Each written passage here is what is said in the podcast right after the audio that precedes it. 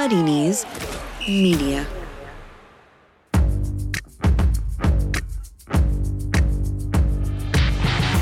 Totally Football Show. Happy Easter. After a hard day searching for your eggs, like Proust before she took out that restraining order, time to kick back now with a show that's chock full of Easter treats. There's retro action.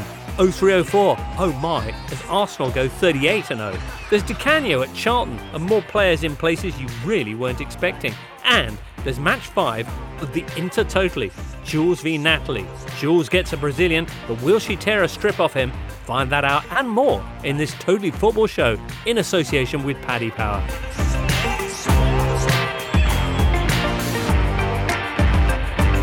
Unbelievable, unbelievable. When it's shut down, that's not me and it's shut down. Ring ring pussy, it's shut down. Hey. Fashion week and it's shut down. All right then, Skepta. And joining us today on the Totally Football Show, we got Michael Cox. Hello, Michael. Hi, James. Lovely to see you. Matt Davis-Adams is in the house. His house, of course. Hello, James. Yes, I am. And there's Daniel Storey in the attic. Hi, James. All right. Excellent. Hey, Daniel, fresh from your remarkable triumph on Thursday in the Intertotally. Have you come down yet? Just about. But it right. was, yeah. I, I lured Rafa in with some old-fashioned incompetence on my first round. Nice. Indy Boonan says Daniel Storey seemed genuinely elated winning his tie against Ronic Stein. It was emotional. If you missed it, listener, it sounded like this. Question five. Who is top scorer in the Premier League as it stands? Oh, Jamie Vardy? Is correct. And you're through yes. to the quarterfinal. Scheiße. Wow. Uh. Wow. How did it feel, Daniel? It felt very good because now it is quite literally nothing to lose. I don't mind if I lose now. Well, you go through to join Alvaro, Pat Nevin and James Horncastle in the quarters. Natalie and Jules, as I mentioned, will be going at it very, very shortly. And, of course, Matt and Michael, you've got your own uh, first-round draw, which is coming up soon. You, have you have you been preparing? Not started boning up yet, largely because we haven't been given a date for the fixture. I don't know if that's because really? there's some squabble over the broadcasting rights for it or what, but um, no, not yet. Th- Thursday week, Matt, we're going to finish off the first round with your clash. Okay, fair enough. Yeah. Good shout. Michael. Yeah, I'm looking forward to it. Matt, what's your special subject? Is it Forest related? No, it's the hugely broad Premier League squad numbers. Oh, wow. That's uh... And of course, you've been writing about that, so, you know, hopefully you're giving me a bit of homework. Hopefully, yeah. I, I respect that as a special subject. I've got World Cup twenty ten, which I feel is relatively broad. It's like sixty-four games. Hmm. Some of these, you know, just doing one team for one season, not sure. That's a bit too specialist for me, James. All right. Well, you, we'll see how you feel about the specialist subjects when uh, Natalie and Jules uh, get it on uh, very, very shortly. Let's start off, though, today with a quick roundup of the state of inaction worldwide in the football. Rory Smith of the New York Times. Hi, James. How you doing? Oh, very well. Lovely to, to hear you, Rory. Happy Easter. Uh, so what's the news? Well, there's been little bits of progress kind of around Europe. The Germans seem to be confident they will be back for sort of May, June. May seems a bit ambitious to me. They're thinking they're, they're going back to training pretty soon. Um, a lot of the, their clubs, I think all of their clubs, in fact, have had players in for kind of social distancing training sessions, which is a weird concept, but they've obviously worked out there's there's certain stuff they can do without actually having to train properly. And I suspect that's been done more than anything to to keep the players from getting bored to an extent. But Christian Seifert, who's the, the chief executive of the D F L, the, the their equivalent of the Premier League, uh, spoke to my colleague Tariq Panja in the week, and he said that they they have a plan in place, they're, they're confident that it won't drain medical resources from the from the from where they're needed most, obviously, in, in, in terms of dealing with the crisis, and that they think they will certainly be playing by June, if not earlier. In Spain as well, I think the lockdown is going to start to ease there on Monday, in theory, with certain non-essential businesses being allowed to go back. And fairly predictably, football clubs have decided that that, that means them. So Real Sociedad, I think, are going to be the first to train there on Tuesday. So there are now, it seems as though we've come out of one phase, which was everyone sort of squabbling over what was going to happen. And now slightly more concrete plans are being put in place so that football is ready to return when it's safe. I think that's really crucial to, to highlight. No one's saying that, that games can be held, you know, with sixty thousand in a stadium at the moment, but the Germans and the Spanish certainly want to be want to be in place to get the season done as soon as it's even vaguely feasible. Uh, and I right. think that's probably the case across most of Europe now. Italy, meanwhile, extended their lockdown till May the fifth, so I think they might be a little bit further behind Germany and Spain. Meanwhile, though, what's going on in Scotland? That's a really good question. Uh, they had this vote at the S P F L on, on Friday in which they were trying to decide whether they were going to cancel the season and basically freeze it. So the choices at the moment are freezing and voiding.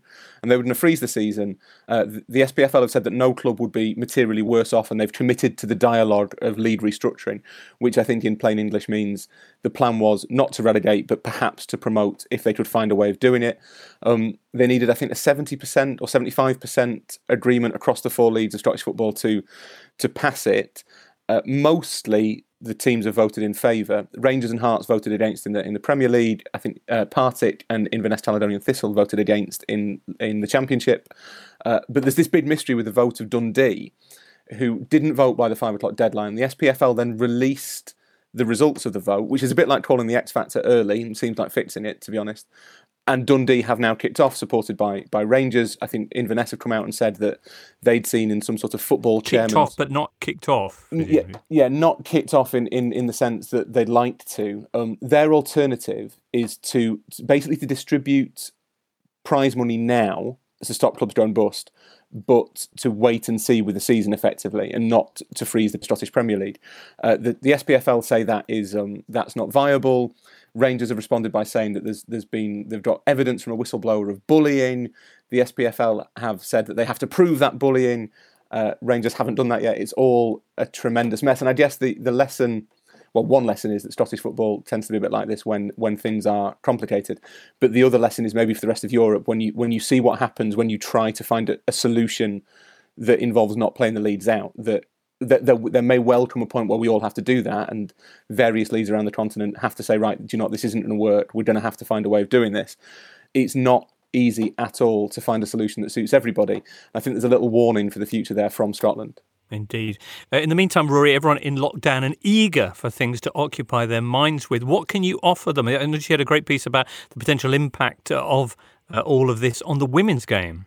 Yeah, I think that the... the It's a really important subject. A lot of the conversations about how we restart the season are being led by men. The whole conversation is basically about men's football, and women's football has been shoved to one side. So a lot of women's teams share stadiums with men's teams. So if everybody has to play out, who who gets first refusal on those fixtures?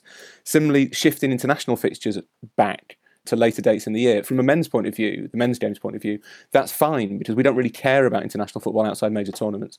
But for the women's football, it's the driver, not only of quite a lot of income, but of quite a lot of interest. So it's it's not great to see women's women's international fixtures being shifted around to, to accommodate the men's game. The danger is that that when clubs start to reassess their budgets after the, the, the initial phase of the crisis passes and we're into the kind of the economic collapse stage, that one of the first things to go will be will be the women's team, or at least part of the budget for the women's team, because although it's relatively cheap to run a women's team compared to what it, what it costs to run a Premier League men's team, for example, if money is tighter, then the clubs will kind of shrink back a little bit on anything they deem to be non-essential. Funny if I've heard the same, unrelated almost, on, on youth academies, that a lot of clubs might start to think, right, we, we maybe don't need to invest quite as much in youth development now, because we need to kind of focus all of our funds on our on our men's first team. And I think that that raises questions, but certainly the issue of the women's game raises the question of whether that's that momentum is sustainable, whether it might suffer more than it needs to, because so many of those women's teams are, are effectively partner clubs to to men's teams, which is something I've always felt is is a slightly, there's pros and cons, but it's a slightly strange balance, because it means the women's team is always is always this kind of subordinate, effectively, to this well long-established men's team. It might now have a genuine financial impact, and I think that's something that we need to be quite careful to ensure doesn't happen, because the clubs, as we've seen, the clubs will do what they can to save money, and some of that's necessary, some of it's not. It would be a real shame if they decided that actually they, they could kind of do without investing in their women's teams now. That would be a really, really negative consequence for football of this crisis. There's more of that in your New York Times dot com piece. Uh, what are you working on this week, briefly? Uh, I'm thinking of, thinking of looking at people who are out of contract this summer. I shouldn't really give my ideas away, James, to be honest. Uh, the I'm thinking of doing something on, on people who are out of contract this summer, uh, which right. I think is, is a curious little angle of it. And we're also going to try and look at the impact on the transfer market, I think. That's Ooh. The plan. You can never tell, to be honest. It's Easter Sunday. I've eaten a lot of chocolate. My wife just cut my hair. God knows what's going to happen this week. It's it's lockdown. It, it, it's not the normal world. Post a picture. Absolutely not. Okay. Rory, lovely to speak to you. Have a great Easter Monday and catch up with you soon. Always a pleasure. Take care. You're listening to The Totally Football Show in association with Paddy Power. Lots of listeners getting in touch, and many thanks to you. On our nicknames chat, Dirk Boyton says, all this best footballer nickname chat and no mention of the permanently underwhelming Oldham and Everton left-back Neil Poynton, or Disser, as he was known.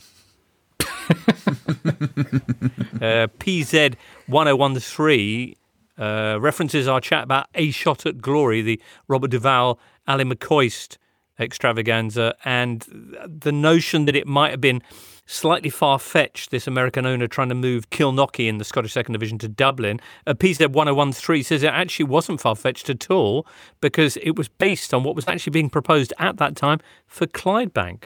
Didn't know that. Also, and Wimbledon as well. Oh, and Is Wimbledon, true, yeah. yeah. Wimbledon did get a mention, but to be fair to them, they weren't in the Scottish Second Division at the time or indeed currently, as far as I know. G F R eighty-seven uh, says, idea for a topic. How about an eleven of footballers who also acted, not playing themselves? Or I would add to this, G F R eighty-seven, playing footballers, because, you know, you get footballers in for your escape to victory roles, or or um, Owen Coyle, for example, in a, a, a shot at glory. But great footballers acting, and again, I wouldn't include winning a penalty, Stephen Gerrard, that kind of thing, but actually in film roles. Matt, who have you got? Okay, I'm not sure he was a great footballer, but it's our old friend One Size. Uh, Fitz Hall, apparently, as a twelve-year-old, was in The Fifth Element. No. Right at the start of the film, um, he told The Guardian in two thousand seven, I tried to keep it quiet, but I'm there at the start. You can't miss me. I still get phone calls from people saying, is that you in the film? There's a little kid, looks just like you. I was only twelve at the time, but I've not changed. I think that last bit's debatable, but um, yeah, that one took me by surprise. I'm curious as to how he became involved in the Luc Besson sci-fi extravaganza that was The Fifth Element. So your other options, Michael, Daniel, you, pr- you probably know all these. Cantonar in Elizabeth. Do you remember that one? Sounds like this. Vous devez comprendre qu'elle est une femme. Elle dit une chose, mais veut le dire complètement autre chose. David Beckham in King Arthur. Bouncing on my knee. Where do you think I want you? Hands on the hilt, stupid. Top work there from uh, David Beckham. Stan Collymore, famously, is in the opening sequence of Basic Instinct two. You never actually hear him talk. All he does is a lot of moaning, which, to be fair, is very much on brand. But uh, while he's, he's pleasuring, basically they're driving along, Sharon Stone's driving a fast car, he's pleasuring her digitally, I think, is probably the best way of saying it. And then she drives into the Thames. Frank LeBeuf in The Theory of Everything, because that was a genuine... Normally with these things, you know it's coming, and in that one it was a genuine, is that Frank LeBeuf? Right. And it is Frank LeBeuf. The only way of winning him off the ventilator will be to give him a tracheotomy. A hole in the neck, bypassing the throat. He will never speak again. The film won an Oscar, right? So he's the only person to have won the World Cup and an Oscar. Wow, that's remarkable. There you go, G F R eighty-seven, thank you for that topic. Michael, were you thrilled by that? Uh, yeah, very much so. I Good. All right. I really well, enjoyed it. Wait, wait till you hear what's up next, because we got Brazil's Natalie Gedra taking on France's Julien Laurens in a very international instalment of the Intertotally Cup. All right, listener, it's time to get our quiz on. Uh, sixteen Totally pundits on a quest to be the best, and two more of the Totally team are set to tussle now. Let's meet today's contestants.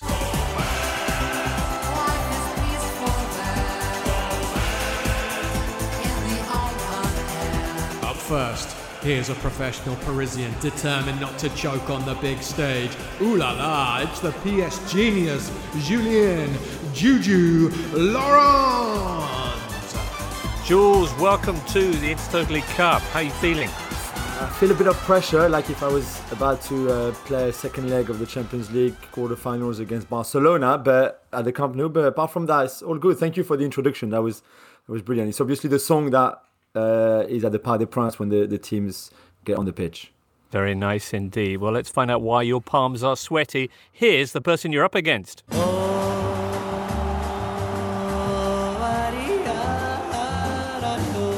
and his opponent, She's chewed more stats than Pele's munched little blue pills, bringing the smarts from Sao Paulo, Natalie El Natural Gedra.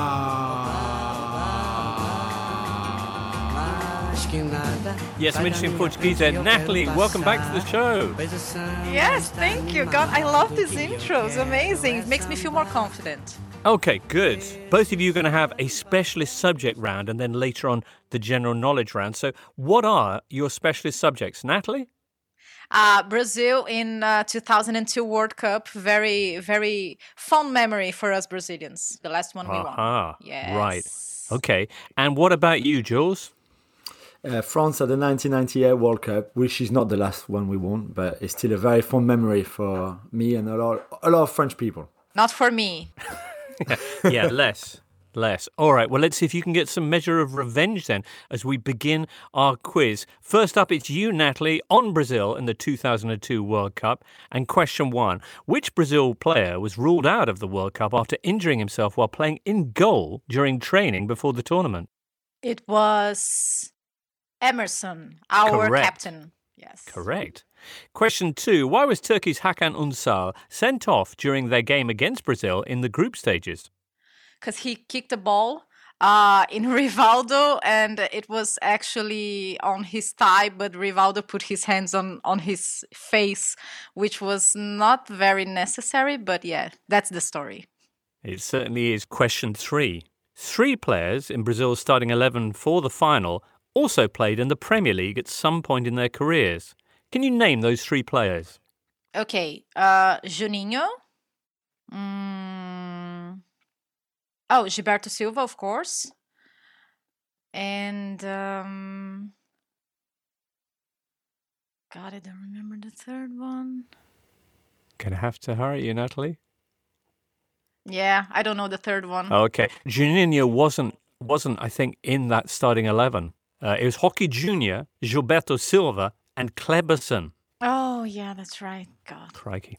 Yeah. Question four. Only two players were in the Brazil squads at both the nineteen ninety-four and the two thousand two World Cups. Which two players? Ronaldo. Yes. And Cafu. Correct. Question five. Here's a list of countries that Brazil faced at the two thousand two World Cup. Germany, England, Turkey, China, and Belgium. One team is missing from that list. Which one is it? Costa Rica. Correct. Yes. Correct, Natalie. So at the end of your specialist round, you've scored four out of five. How do you feel? Yes, good. I'm kind of looking forward because I, I think Julien is, is playing low key. Yes. But yeah, yeah, that's just the way he plays. You know, that's just his game.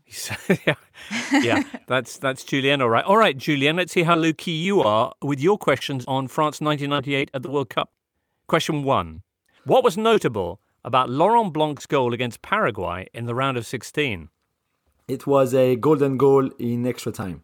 Yeah, first time that had ever happened at the World Cup. Question yeah. two. Which French player missed in the shootout when they beat Italy on penalties in the quarterfinals? Vicente Lizarazu. Correct. Question three. Which team is missing from the following list of countries that France faced at the ninety-eight World Cup? Brazil, Denmark, Paraguay, Italy, Croatia, Saudi Arabia, and... South Africa. Correct. Question four. Only three of France's starting eleven from the final never played in England. But which three players were they? So three who started in the final who yes. didn't play in England? Yes. Okay, so... Thuram and Lizarazu. Yes. Oh, and Zidane. It's correct. Woof. Zinedine Zidane. Uh, question five. Which Milan player was one of the six Aimé Jacquet trimmed from his initial twenty-eight man squad when picking the final twenty-two for that World Cup? Bit of a deep cut, this question. So, Inter Milan or A C Milan? No, Milan, A C Milan. A C Milan. Ibrahim Ba? Yeah. Ibrahim Ba, correct. Five out of five for Jules. And a one-point lead then as we await the decisive general knowledge round. Natalie, how are you feeling? Well, now not so good. Well, you're only one point behind. And, you know, as Jules himself mentioned before, second legs Yeah, for his people, not, not really a strong point. Yeah, okay, let's see. I'm not feeling as confident as I was before, but let's see, yeah. Well, who knows? We've seen some remarkable comebacks of late, not least Daniel Storey uh, against Rafael Honigstein in our last show. Anyway, we'll find out when we return later on for the General Knowledge Round. Wow, that's a tight one. Daniel, of course, you're following this with particular interest because whoever wins is going to be facing you in the quarterfinals. Yeah, I'll see who bottles that second leg. Indeed. Mm. All right, just the one point between them for now. But time for us to move on to the main attraction today as we drag back the marble slab and uncover another long-gone season of Premier League football. And today, it's perhaps the most famous of all. I'm Jose Mourinho. I know a thing or two about being special. Tall Swedish strikers with little ponytails, special. Winning the daily jackpot on Paddy Power games, not special. Understood, Jose. Yes, someone wins an average forty thousand pounds jackpot every single day. So if you win, don't think you're special. Daily Jackpots by Paddy Power Games. Jackpots must be awarded by eleven p.m. and vary from day to day. Jackpot is shared with other operators. Available on selected games. T's and C's at paddy power dot com. eighteen plus. Be gamble aware dot org. Listeners, we want to tell you about a beautifully simple way to showcase and sell your photography. Pickfair is used by over one hundred fifty thousand people worldwide. It's a free platform that allows anyone to sell their photos, from complete amateurs like me to seasoned professionals, probably like some of you out there in Podland. And Pickfair is so simple. All you do is upload your photos, name your price, and those pics will appear on your personal online photography store. Your photographs will also be listed on Pickfair's central marketplace, where images taken by people who've never sold a picture before have been published by The Guardian, Time Out and Rough Guides, and they've even been used on the front cover of National Geographic. Alongside digital downloads, customers can also purchase your photos as beautiful frame prints and canvases, and whether you sell them through your own store or the marketplace, Pickfair will produce the prints for you in high-quality labs and take care of all of the shipping. So if you've got time on your hands and you're wondering what to do with all of the brilliant photos you've got lying around on your hard drive or camera roll, go to pickfair dot com and sign up for free today. That's P I C F A I R dot com. Pickfair, a new home for your photography.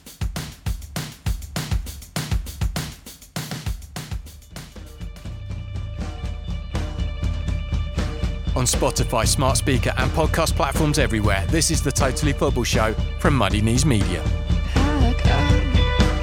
I'm straight, I'm oh, say, say, say, it's summer two thousand three. In the Middle East, the Iraq invasion was winding up, ushering in a new era of peace and prosperity. In Britain, Concorde had made its last flight, and so had Brookside. You know, I can remember Harold Wilson standing in my mother's hall. He was the bloody Prime Minister, and he was still out on the knocker. And Roman Abramovich had bought Chelsea. In the culture that summer, while the White Stripes dropped this criminally underused riff, Harry Potter had a new adventure with the Order of the Phoenix, and at the movies, the Lord of the Rings trilogy finally had its ending, and then another five minutes later, and then another. Meanwhile, after decades of records, tapes and C Ds, an invention arrived that was destined to change forever the way we enjoy our music. All together now, the mini-disc. Mmm. But what about the football? Well, the oh three oh four season was marked by three massive stories. The arrival of Roman Abramovich and the unprecedented summer spending spree. The departure of Leeds, also after unprecedented spending. And above all, the Arsenal and their unbeaten season. Michael! For anyone who's used to Arsenal in the later Wenger years, how different a beast was this? Yeah, I mean, it sounds an obvious thing to say, but they were a really incredible uh, team. They went unbeaten, as we all know, but I think it's worth reiterating that back in those days, for a side to have a long unbeaten run, it was often seen as a side who had a really good defence and they're very solid at the back, and, and Arsenal were. They kept twenty-one clean sheets, which was the most in the league. But this was a very attack-minded side. I think they'd evolved a little bit from ninety-eight and two thousand two, became a little bit more comfortable in possession. They weren't quite so reliant upon the counter-attack, although, of course, they had Henry and Pires, who were wonderfully quick players. And, yeah, you, you go back and you look at this season, and there's certain games where it felt like Arsenal were in quite a unique status as being the runaway champions and also the neutrals' favourites. I mean, there was a, a game at Portsmouth in the F A Cup, most famously, I think, where Portsmouth were kind of singing Thierry Henry's name, and he did a, a lap of the pitch at the end in a Portsmouth shirt. And it was like, th- this doesn't really happen in football. This isn't the kind of thing we're accustomed to. But they were, you know, an incredibly entertaining side who scored some wonderful goals. And, you know, even though there wasn't much of a title race, there was a genuine tension uh, to see whether they'd finished the season without losing, and of course they uh, they did in the end. They did. The previous year they had been eight points clear with nine games to go, but rather threw it away, winning just two of their next seven, and Man United taking the title. That didn't happen this time round. They had made improvements. Cesc Fabregas coming in from uh, Barcelona's youth setup, Jens Lehmann replacing uh, David Seaman, and mid-season as, as well, uh, José Antonio Reis uh, joining the club. But the big names, and I guess the, the focus of attention, was that extraordinary array of firepower that they, they had up front. Yeah, not just firepower, but, but also firepower that changed places with each other, was almost as fluid as, as some of the great teams of the total football era, the, you know, Johan Cruyff's Barcelona, even the Dutch team itself. We know Henry liked to drift left to pick up the ball and then move in field, but so many players in that team were comfortable doing it. And it's no exaggeration to say that Premier League defences just could not cope with it. You know, they couldn't cope with Henry. He was a, he was almost a cheap player when he was in form, because he was worth a goal a game. And he, the example he set for that attack was like nothing we'd really ever seen before, I think. Ball through to Perez by Edu, used to Henry. He's got plenty to aim at like that. Astounding goal from Thierry Henry. thirty goals he scored in the league that season, thirty-nine in total. Uh, Joe Patch asks, is Henry's season that year the best of an individual in Premier League history, and should he have won the Ballon d'Or that season? I think he probably should have done, but maybe he suffered from the fact that he, although he was the standout player in the Premier League, it wasn't like he was by a, a wide margin the standout player in that Arsenal team, because they had, you know, a spine of Sol Campbell and um, Patrick Vieira, and obviously Bergkamp a lot, uh, along with Henry up front. It wasn't like all the focus was on Henry. Maybe if there had been a bit more of a one-man team, he, he would have had a better chance of winning the Ballon d'Or. But as you mentioned, James, thirty Premier League goals, only four other players managed to get thirty or more in a thirty-eight game Premier League season. So, yeah, very impressive he was back in oh three oh four. There are arguments for other players to win that Ballon d'Or, but he got eight more votes than Theo Zagorakis, which, in hindsight, seems uh, maybe we just became a little bit spoilt by how good he was, almost as we have been in this Messi and Ronaldo era. Go back to that year when Messi didn't even finish in the top five. Maybe it feels a little bit like that. He was almost such a cheap player that we just took him for granted, I wonder. Michael, meanwhile, Arsene Wenger also has the, the charge laid against him that he inherited a good defence but couldn't build one on his own. This season was kind of evidence to the contrary of that. Yeah, there wasn't anyone in this defence that really survived from that old back four. I mean, Martin Keown was still knocking around. You see him really in, in two ways. One, for jumping on Ruud van Nistelrooy, as I'm sure we'll speak about in a second. And two, for um, this was back in the days where you needed to play ten Premier League games to get a medal. So Arsene Wenger brought him on for the final two minutes of, I think, the last four league games, which was just quite amusing because Wenger didn't actually want to put Keown in defence, so he came on at right midfield and just ran up and down the line quite quite hopelessly. Um, but yeah, I mean, it was, as I say, they kept the most clean sheets in the league. And the big, I guess, talking point for the defence for Arsenal was was Kola Touré, who'd come to the club as a bit of a box-to-box midfielder, had filled in sometimes at full-back and, and often looked a little bit ropey in that position, to be honest. And no one suspected that he would become a very good centre-back. Um But his, his partnership with Campbell was fantastic. And there was also a period where uh, Lauren, the right-back, was out injured for, I think, seven or eight games, and Touré went to right-back. Um, and that meant that Arsenal played Pascal Segon in the centre of their defence alongside Sol Campbell. And Segon is kind of remembered as a bit of a joke figure. But, you know, he, he very much contributed to, uh, yeah, not just the title, but the unbeaten run. Kola Touré is so versatile. Could play midfield, right-back, centre-back, car salesman, you name it, he, he had it all covered. I, th- I think that defence gets slightly uh, unfairly treated by just how good Henry was. They conceded twenty-six league goals that season, which I had a look, and that's Arsenal's third best defence in a league season in their history. So, I mean, it, but it is Arsenal. Maybe, yeah, but they were, um, I think they were probably attacking from the front. They were dominating teams so much that teams almost didn't have the energy to counterattack on them. But twenty-six league goals conceded is a remarkable effort, really. They scored fewer goals than the season before and the season after, and yet they didn't win the league in either of those two seasons. So you could argue that it was that defence that was the kind of difference maker for them.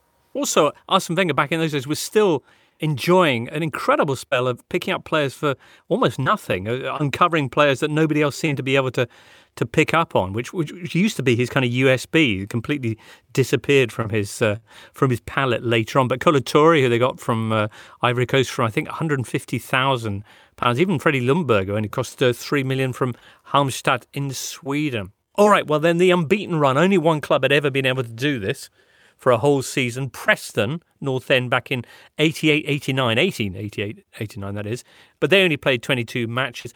Arsenal got to forty-nine, of course, but this run almost ended before it got going, Michael.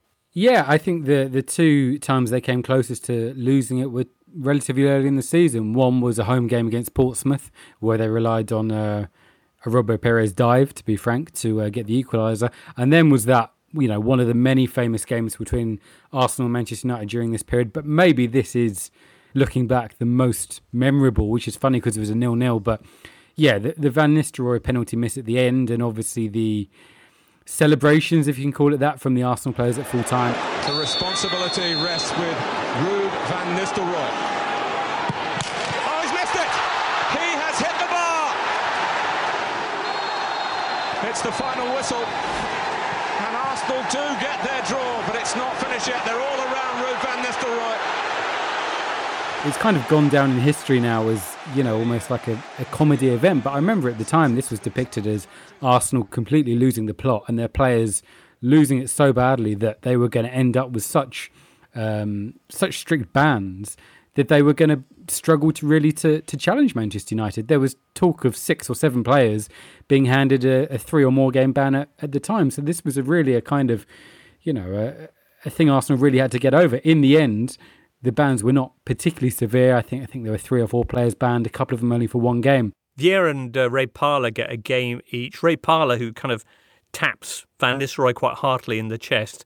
Uh, Lauren gets a four-game ban, and Martin Keown, who gets very much in Ruud's face, Uh, picked up a three-game suspension. A young Cristiano Ronaldo getting stuck in in the melee after the uh, the penalty had uh, rocketed off the crossbar.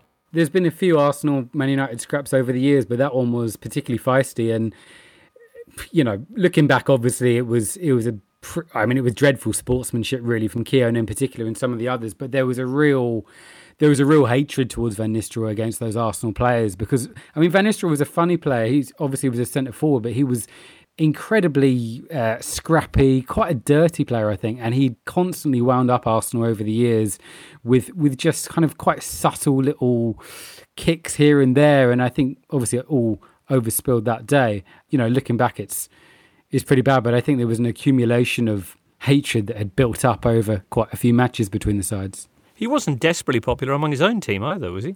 No, well, certainly not with Ronaldo. I mean, his squabbles with Ronaldo basically ended Van Nistelrooy's Manchester United career, and you know the ironic thing was they both ended up very briefly at Real Madrid together. But uh, no, he was. I mean, Van Nistelrooy was a brilliant, brilliant goalscorer, but a pure individualist, I would say. And for someone like Ronaldo, who was not a David Beckham type winger, even though he was replacing David Beckham, Van Nistelrooy couldn't really get on with him and was was constantly complaining Ronaldo wasn't crossing. So no, he wasn't particularly popular with his own teammates, like you say. Where does this Arsenal team stand in the Premier League pantheon? Is it the best ever?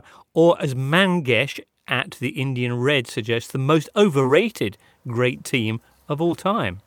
I mean, that, that idea of, of, I'm not going to have a go at listeners, but that idea of teams being grossly overrated, that's a nonsense, really. They're obviously a, a brilliant team. They've done something that no other team has managed uh, since, uh, despite an increased financial dominance of the bigger clubs over the smaller clubs that I think makes it easier and easier with every passing season.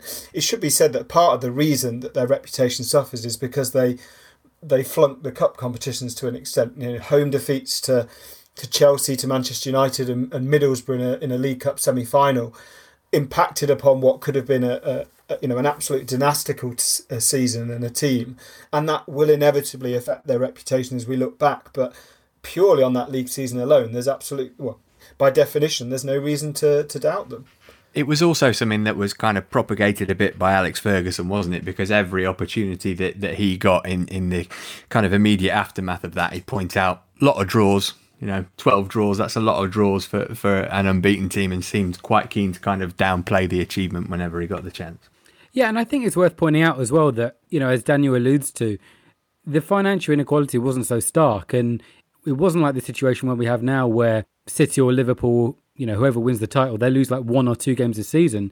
The previous two times Manchester United won the title, they lost five and six games respectively. And, and the turning point really came with this season, because one of the other big stories of oh three oh four was the arrival at Chelsea of Roman Abramovich.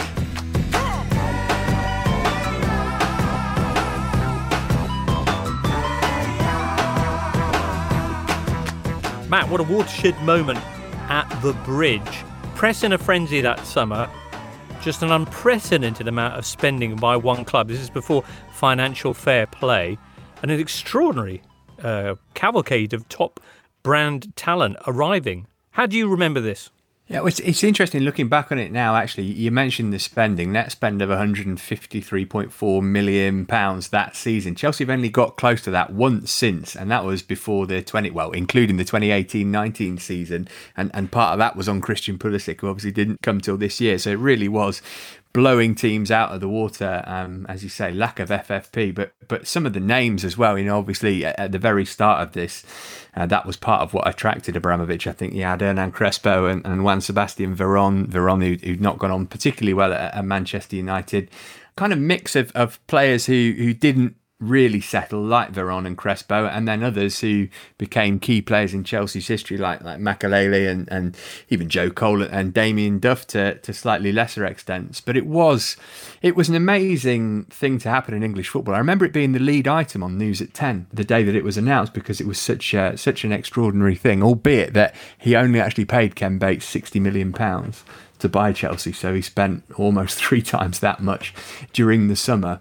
And yeah, what, what a massive impact it had, not just on Chelsea, but but on the Premier League uh, in general.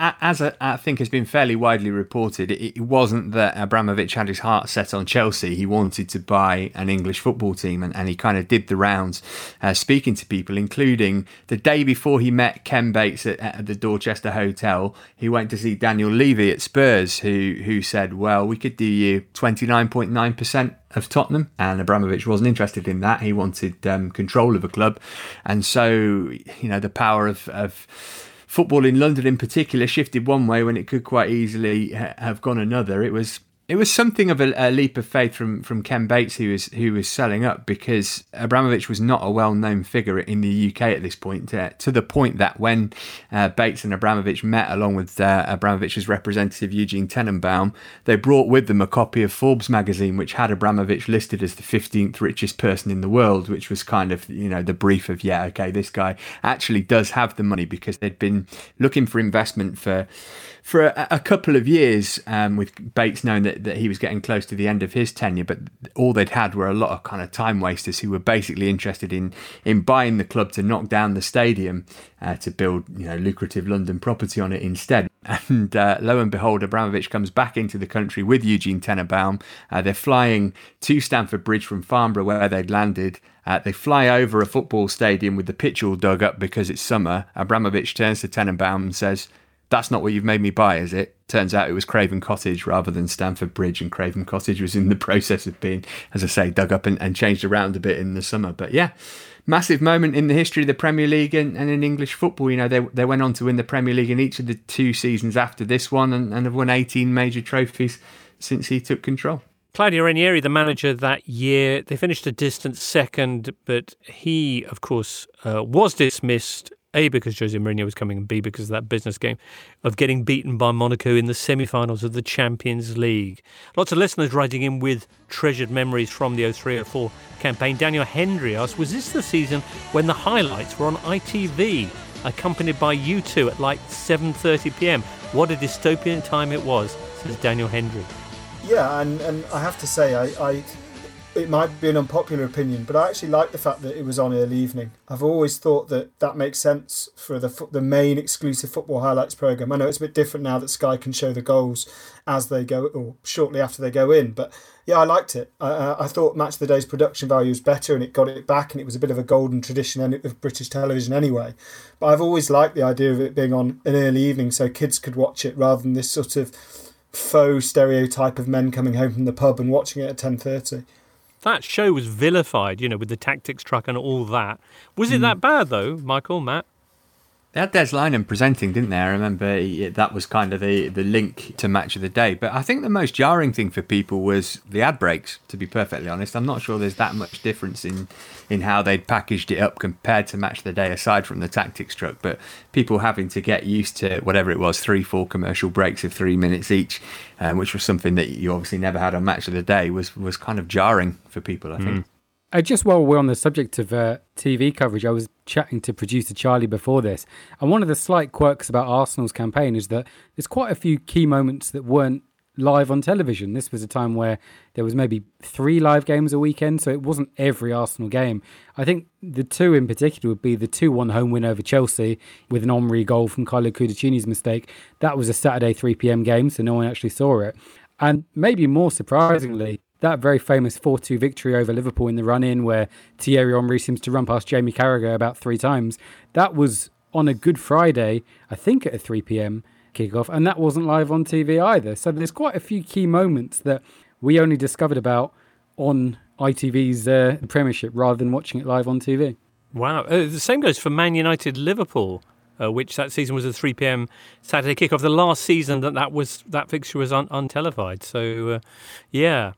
Anyway, now, oh, speaking of Man United and indeed taking breaks, uh, Rio Ferdinand, this was the season that he forgot to turn up for his drugs test and received an eight-month ban. Yikes. Akbar Chowdhury says this was Ronaldo's debut Premier League season, and though plagued with inconsistency, his opening day cameo at home to Bolton was arguably the most exciting at Old Trafford for some time. Aklaf Hanif also writes in, how did the panel expect his career to progress after that first season from him in English football?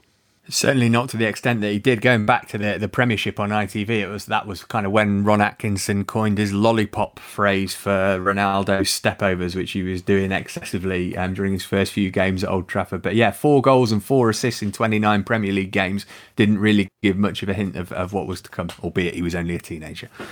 I mean, I, I think to, to call his first season inconsistent, I think he's actually even slightly charitable. There was a real kind of sense that Ronaldo was just this very wiry, very slim kid who, you know, was just obsessed with doing stepovers, as Matt says, and was just going to get kicked out of English football. I, I really was struggling to believe at that time that he was definitely going to become a, a first-team regular for Manchester United, let alone someone who won the Ballon d'Or five times.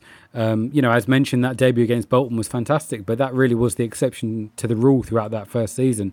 It was probably another two years, I would say, before people really got to, you know, get the sense that this was a player who was going to be a, a real superstar.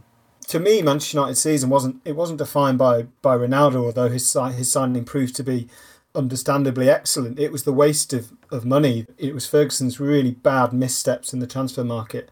You know, that summer they spent thirty-five million on David Bellion, Eric Djemba-Djemba, Kleberson, Dongfang Zuro, Louis Saha, who was, in his defence, reasonably consistent for United, and Alan Smith. Now, that was exactly the same amount of money that Arsenal had spent on the six players that got into the P F A Team of the Year that season, which is Patrick Vieira, Ashley Cole, Sol Campbell, Thierry Henry, Robert Perez and Lauren. You know, while Wenger was at that point seen to be kind of perfecting the transfer market, Manchester United's signings were almost all dismal, other than Ronaldo, who, as Michael says, that season was actually a disappointment. Elsewhere in the two thousand three four season, Borough won the League Cup under Steve McLaren. Charlton had their best ever Premier League finish, all the way up in seventh. A side built around Scott Parker, Matt Holland, Jason Ewell and Paolo Di Canio. This is a great season, actually, looking back, for players in clubs that you had no idea that they actually turned out for. Wolves having Paul Ince and, and Teddy Sheringham leading the line at Portsmouth might surprise you, but for me, that completely blew my mind. Paolo Di Canio at the Valley. Any other players you're surprised about there? Uh, McManaman and Fowler at Man City. Like, I, yeah. I knew that happened, but just looking back on it, it feels a bit of an oddity that they were both there at the same time when Man City were quite rubbish. Do you remember much about this uh, incredible run by Charlton? It faded a bit at the end, but extraordinary. And Alan Kirbysh, of course, Michael. Yeah, as I said about Sunderland a couple of weeks ago, Charlton are a great Premier League years side. They just seem to constantly pop up and beat the big boys. I think at this point, Charlton won a run of beating Chelsea five times in a row or something. Their problem was they always seemed to fade after Christmas. This was an interesting season because, okay, they finished seventh, which is still very good for Charlton, but they were in the Champions League places at the midway point. They were fourth. So, yeah, they had this funny habit of fading once survival was sealed, but they're always uh, quite an entertaining side to watch. Brilliant. What about Bolton, though, back in the day, with an extraordinary collection of players they'd assembled there at the Reebok? Yeah, this was, um, I think this was almost peak Bolton. They signed Kevin Davies from Southampton in the close season, uh, and that, that seemed to perfect uh, the Big Sam football. They finished eighth, a place behind Charlton, but it was when they had everyone you can remember. You know, Okocha uh, was nominated for the P F A Player of the Year award, although he didn't score a goal. He had one hundred thirty-seven shots without scoring. Uh, that no yeah. one's ever had uh, more shots than that without actually managing a goal. Yeah. They had Kevin Nolan in his youngest days of, of Premier League football, as I say, Djorkaeff, Campos, Stelios, Ricardo Gardner, Henrik Pedersen. It was it was peak Bolton of all those players you can remember from that time. I really like Portsmouth in this season. This is their first first ever season in the Premier League, and just looking through their squad, kind of loads of likeable footballers: Patrick Berger, Lamanu Lualuari, who they had on loan, uh, the police forces, Ariane Dezeu, and Yakubu, who was on fire, particularly at the end of the season. So, so Portsmouth were in the relegation zone mid-March. They then lost only one of their last ten, won six of those. Yakubu got eleven goals in those ten games, including four against Borough on the last day of the season. But they were just a really fun team to watch, Portsmouth, in, in that season, I seem to recall. Yeah, there's a, a fun bit about Luar Luar. I mean, obviously, one of my researching for this uh, pod was watching the Premier League years. Um, one of the themes throughout that programme is, do players celebrate when they score against their former clubs? So Robbie Keane scored a hat-trick against Wolves, refused to celebrate. Robbie Fowler scored a last-minute equaliser for Man City against Liverpool. Surprisingly, to me, did celebrate. And then you've got Lamane Lualuai, who isn't just against his former side. He's against the side who own him. In the days before the Premier League banned loan players playing against their parent clubs, scores an equaliser, and he gives an interview and he says later he celebrated because some of the Newcastle fans were booing him and he wasn't going to celebrate and thought, if they're booing me, I'm going to celebrate. And doesn't just celebrate, does ten backflips in a row in front of them. I think it's got to go down as one of the most enjoyable Premier League celebrations ever. There's a really nice line from Bobby Robson as well, who I interviewed after the game, kind of just sort of exacerbated, just shouts, he's hurt us today, he's hurt us, and he knows that, and it's really good. By the by the way, Matt, refresh my memory as to why Iron Dezeu was called uh, what you describe as the police forces. He, when he retired from football, he became a, a detective back in back in Holland. Brilliant. That's interesting. There's, there's a feature, footballers and what they did after retirement. Yeah. Because that's he didn't just become a policeman, but a detective, which requires a mm. certain amount of career progression. Clever fella. I'm Jose Mourinho. I know a thing or two about being special. Being on the front cover of Rolling Stone magazine? Special. Winning the daily jackpot on Paddy Power games? Not special. Understood, Jose. Yes, someone wins an average forty thousand pounds jackpot every single day. So if you win, don't think you're special. Daily Jackpots by Paddy Power Games. Jackpots must be awarded by eleven p.m. and vary from day to day. Jackpot is shared with other operators. Available on selected games. T's and C's at paddy power dot com. eighteen plus. Be gamble aware dot org.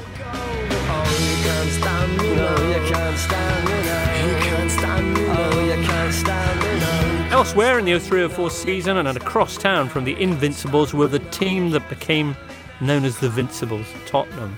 Being turned down Roman's money. They were having their usual mare. They'd spent all their cash on Helder Postiga, Uh, who didn't score until December and I think finished with one league goal for the entire campaign. Glenn Hoddle got fired after six games.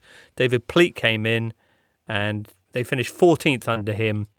And uh, this also featured perhaps the ultimate Spursy game among a packed field of contenders, their fourth round F A Cup tie replay with Man City. Daniel, do you remember this? I do remember it. Uh, if only, I think the only player I do remember, and it's one we all remember from it, is Jonathan Macken. What was this? A bit of tugging on Macken. He scored!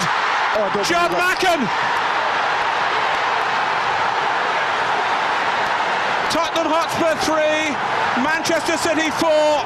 But yeah, they were three nil up and conspired to lose four three. And of course it was uh, against ten men for a large portion of the game as well. So yeah, if you look up Spursy in the dictionary, there is a picture of John Macken. And the good thing about that, and this was one of the games that was live on T V, was Barton wasn't just sent off, he was sent off at half-time. I think he, he said something to the referee as they were going off at half-time. And I remember watching this game and I'd never heard of a player getting sent off at half-time before. It seemed a very classically Joey Barton thing to do.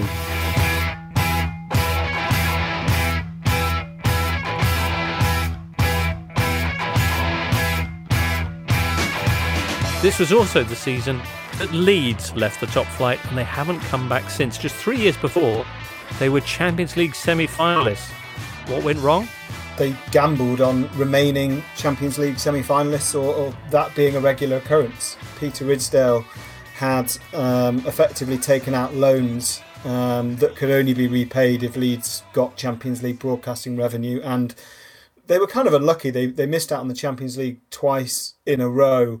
Uh, just missed out on it twice in a row, but the reality was that they were spending far, far beyond their means, and the the full fire sale had actually come a little bit before oh three oh four. It had become the season before, and they, it was all played out or managed through some dreadful coaching appointments. You know, they they first appointed Terry Venables to replace David O'Leary um, when it he was probably at least ten years past his prime, and then they replaced uh, Venables with Peter Reid, who was probably three or four years past his prime, and then they replaced Peter Reid with Eddie Gray, who had never really had his time as a as a frontline manager. So, yeah, they they were relegated with, with thirty-three points by six points.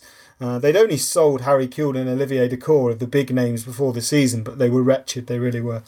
The young side that featured uh, James Milner, who's is he the only player in the Premier League from oh three oh four who is still active in the division?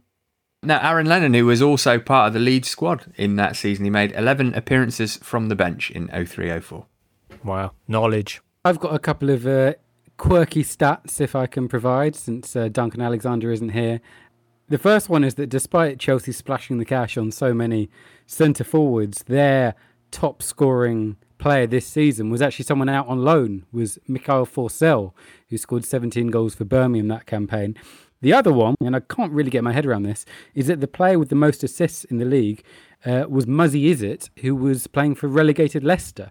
Now, I haven't checked, but that must be the only time that the top assister in the league has played for a relegated team. I then went through and completely forgot that Muzzy Izzet was a Turkish international and played against uh, Brazil in the two thousand two World Cup semi-finals, which I just find very strange considering he was, I think, a Londoner who came through Chelsea's youth system. Um, but yeah, two slightly random things from the season that uh, I couldn't mention anywhere earlier. Um, worth also may, maybe just um, on, on Middlesbrough, you know, that's the only trophy that they've ever won in their history, the League Cup. One for footballers with ironic names, uh, scorer of the first goal that day when he's out of contract, Joseph Desiree Job. Nice. Yep. The the other thing, the only thing I wanted to mention as extra is, although to me two thousand three oh four feels like, in inverted commas, modern football, I find it astonishing that there were only three non-British managers of Premier League clubs that season, and two of those, uh, Ranieri and Houllier, lost their jobs at the end of that season, albeit to be replaced by very successful other, you know, foreigners. But I, that seems incredible that seventeen of the twenty managers were managed by Brits at a time where, as I say, that feels we were we already had the foreign invasion of players, but we hadn't had the knock-on effect of of managers at that point. Actually, there was a question about whether Arsene Wenger's success with Arsenal ushered in a wave of foreign managers. Because at this point, as you mentioned, I think pretty much half of the, the Premier League's uh, technical staff had come from the same kind of five-mile square radius uh, in, in Glasgow. Yeah, I, I I think it was probably more to do with what we opened the show with, which was Roman Abramovich's his takeover. I think it was the Abramovich signified a, a period of rapid foreign investment in the Premier League. And I think it was probably that foreign investment that... that meant that the capability was there to buy expensive foreign players. And if you're going to do that, you might as well have expensive foreign managers as well. Yeah, and, and, you know, maybe the season after this was when that really took hold, because you had two foreign managers, one win in the Premier League and one win in the Champions League in, in Mourinho and Benitez. So that kind of reinforced reinforced the point that Wenger had made in this season. Absolutely. A season that we, we delved back into recently here on the Totally Football Show. If you didn't catch that, go back and have a listen now. They're pretty timeless, these episodes. But that is the two thousand three Uh, four season. What a trip. What what memories. Uh, many thanks for that uh, look back. Uh, we're not done, though, today on today's show, because to finish up next, it is Jules Against Natalie, part two. Jules and Natalie, welcome back to you both. Thank welcome you. Back. Well, the situation is, Natalie, you had four points from your, your specialist round, and Jules, you got a maximum five out of five. So let's get into the general knowledge questions, five questions each. Natalie, you're up first. Natalie, who holds the record for most England caps for an outfield player? Uh, Bobby Charlton? No, it's Wayne Rooney. Question two. Complete the following sequence. Croatia, Turkey, Germany, Germany, Netherlands. Who's next in that sequence? Can you repeat that sequence, sure. please? Sure. So the sequence goes Croatia, Turkey, Germany, Germany again, and then Netherlands. Which country would be next? I have no idea. Okay, these are Fra- third place... France? Oh, third... No. Oh, okay, no, Yeah, no, no, the no, third place yeah. teams at the World Cup. Belgium was the next mm. one. Question three. Who said the following? You bought a Ferrari, but you drive it like a Fiat.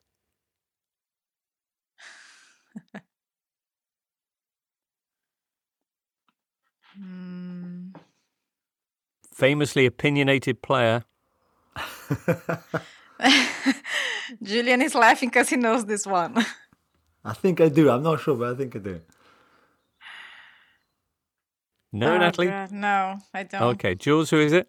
Is it Ibra to Pep Guardiola? It was, yes. Oh. Okay, question four. These are getting crucial now, Natalie. Yes. Question four. Which European team plays at Vodafone Park? Vodafone Park. Oh. Yeah, which European team? Ah, uh, Besiktas from Turkey.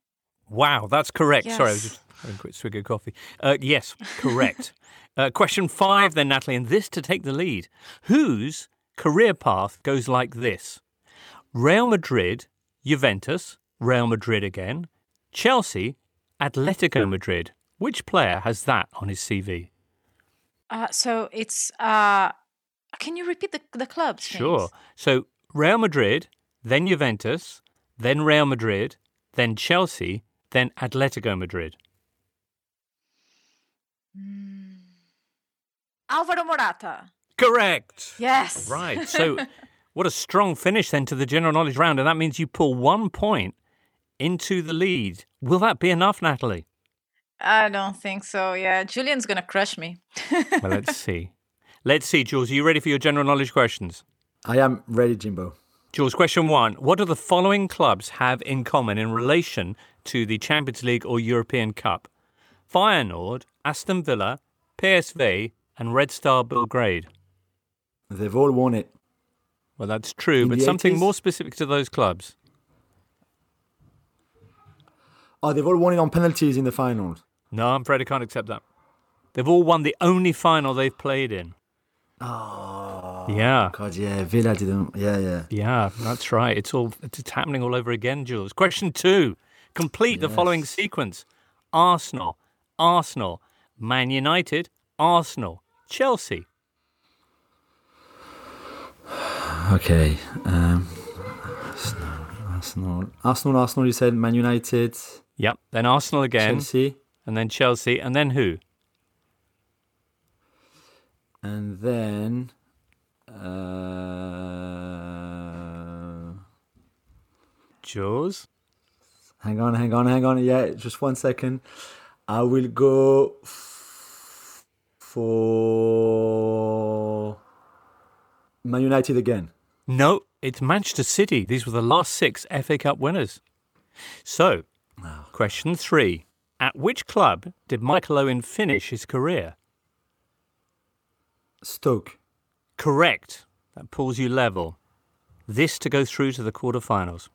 Which Spanish club take their nickname from a Beatles song? Villarreal. Correct, Jules. You're in the quarterfinals. The Yellow Submarine, of course.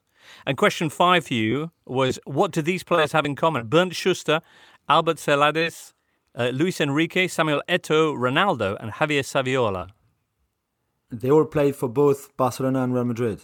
Is correct, is correct. So at the end of that, you scored three out of five. But, ooh, you gave yourself a bit of a scare. Natalie, it sounded like the, it sounded like a man collapsing there.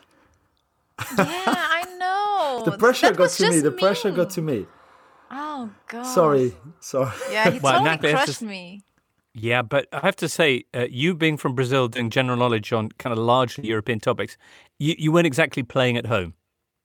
I know, but the Wayne Rooney one, I think I could have got that. I, mm. I, I was I was having second thoughts between the, the two of them. Oh, well, but it's okay. It's okay. I'm I'm a I'm a fair loser. So congrats to Julien. And oh, thank yeah, you. Yeah. Well played. What can you say, right? Yeah, mm. it's, a, it's a poor uh, choice of subject, but I, I I can forgive him for that. Which oh, the ninety-eight World Cup. Yes, of course. Yeah, there'll be more of Sorry. that, I'm sure, when we get to the quarterfinals, Jules. I look forward to speaking to you again soon on the Totally Show. And and many thanks. Always a pleasure. Thank you, Jimbo. Not a huge pleasure, but thank you, James. Well, that was unexpectedly dramatic, although given Jules' proclivities, perhaps not that un- unexpected. But he made it through. And Daniel, that's who you will be facing in the quarterfinal. How do you feel? Yeah, fine. I wish he'd have saved his run of incorrect answers on general knowledge questions for, for me. I, I think there's gas left in that explosion. you, you guys were running through, I saw uh, the, the questions yourself. How, how did you guys do on the general knowledge? Well, I think we did pretty well, I think. You did. And Matt and Michael, I, of course, as we mentioned, will be going head-to-head at the end of the, the first round of matches. Yeah, I don't really enjoy the. Uh, I don't really enjoy us uh, as doing answering the questions kind of off air when it's me and Michael together, because he always gets loads more than me, and it's my confidence is really low ahead of the big one. Right. Okay. Well, that's coming. Uh, Emma and Jack, Emma Saunders and Jack Lang will be the next two uh, to take part in the Intertotally Cup. That's coming up this coming Thursday, in a show which will also feature us uh, retroing the Champions League ninety-six ninety-seven season. Plus, in Thursday's show, in our film season, we'll be reviewing Mean Machine, you know, the, the soccer remake, not the Burt Reynolds American Football Prison original. Bingo. Looking forward to watching that for Thursday's show. Listener, why don't you have a bang on it as well? I think it's on Netflix if you're a subscriber. And let us know your thoughts. Uh, brilliant. For uh, now, though, that's it for today's show. Many thanks to Michael, to Matt and Daniel. Big plans for Easter Monday? It's a working day for the football community, isn't it? That's true, actually. There's no bank holidays in football. All right, then. Well, I hope you have a lovely one, guys, and indeed you as well, listener. And uh, don't forget the other Totally Football shows that are on the way before Thursday, and we'll catch up with you soon. From all of us here, it's goodbye. You've been listening to The Totally Football Show, a Muddy Knees Media production.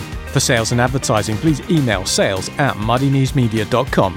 Keep up to date with everything across our Totally Football network at The Totally Show on Twitter, and make sure you check out our brand new website too, the totally football show dot com. Muddy Knees Media.